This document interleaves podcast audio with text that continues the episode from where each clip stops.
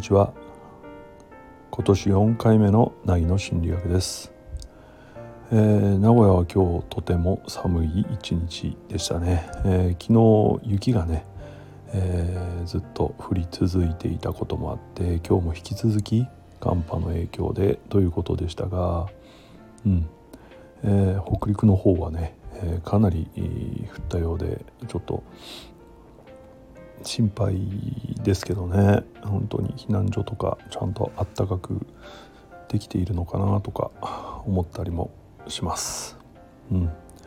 皆さんの地域はどんな感じでしょう？今日の凪の心理学はですね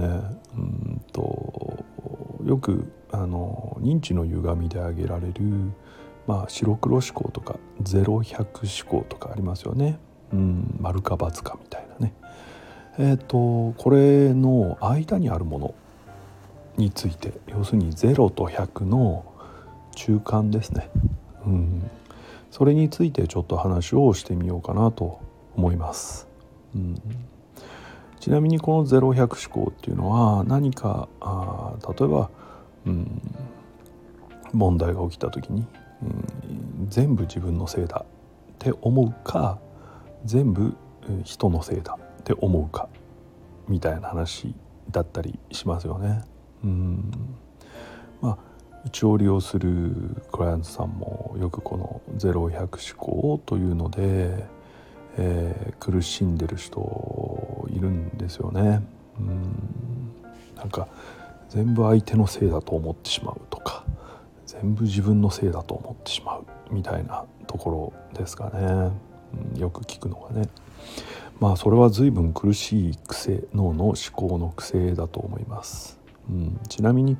認知の歪みっていうのはね、えー、脳の思考の癖今も言ったようにねそうされていますのでね、うん、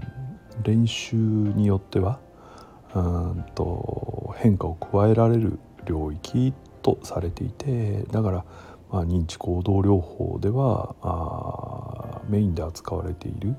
ところではあるんですけれどもね。うん。まあ一昔前まではね認知行動療法は万能の心理療法なんて言われてましたけど最近はまた変わってきていますかね。うん。まあそれはまた別の話ですね。で今日話したいのはね0100の間にあるものについてなんですけど考えてみると0点か100点かみたいなのってとても分かりやすいことですよね。全部間違えれば0点だし全部合ってれば100点だしということで非常に、えー、見た目分かりやすいっていう判断だったり結果だったりっていうことになるかなと思います。うん、よくまあその脳の思考でそのいずれかを選んでしまうっていうのは、まあ、今言った言葉を使えばですね簡単に結論を出している。ということに他ならないと言えます。うん、まあ、うん、結論を出してる人に言わせればねそんな簡単な話じゃないぞっていうかもしれませんけどまあこれよくよく自分を振り返って考えていただくと分かるんだと思うけど分かると思いますけどね何か起きた時にすぐ自分のせいだっていう結論になっているわけだから確かにまあ時間的なことを考えれば簡単に結論を出しているという、説明はできなくはないと思うんですね。そのことを言っています。で間にあるものっていうのは何かっていうとね10とか20とか40とか65とか77とかそういうものなんですよね数字で言うとね。でそもそもですね0と100の間、私も悪いけどまあ相手にも落ち度はあるよねみたいな話っていうのはね状況や環境やうん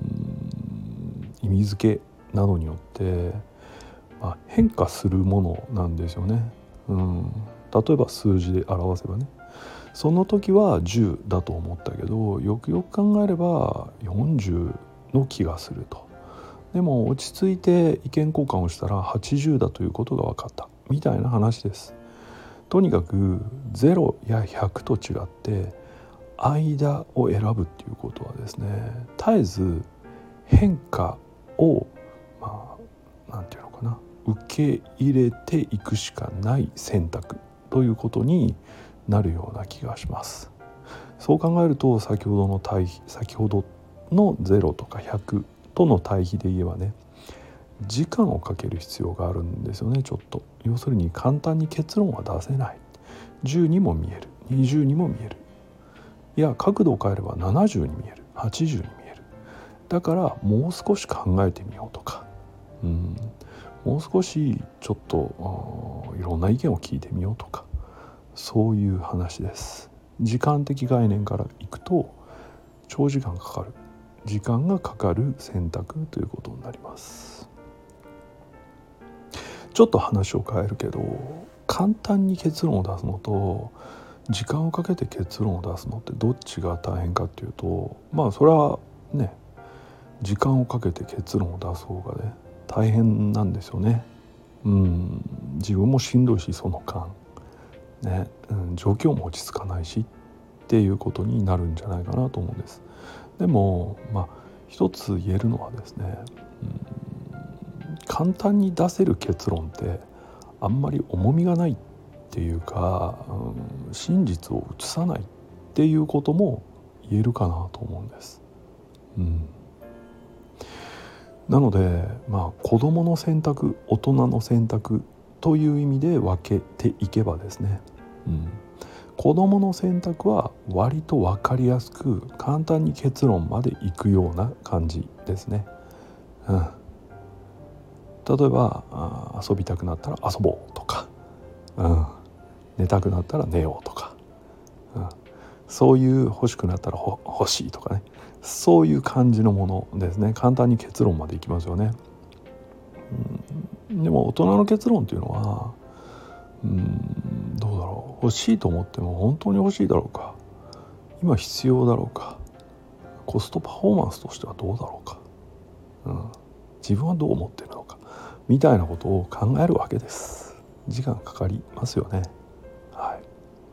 だから僕はよく思うんですけど子供と大人の違いって何かという話になると一つは、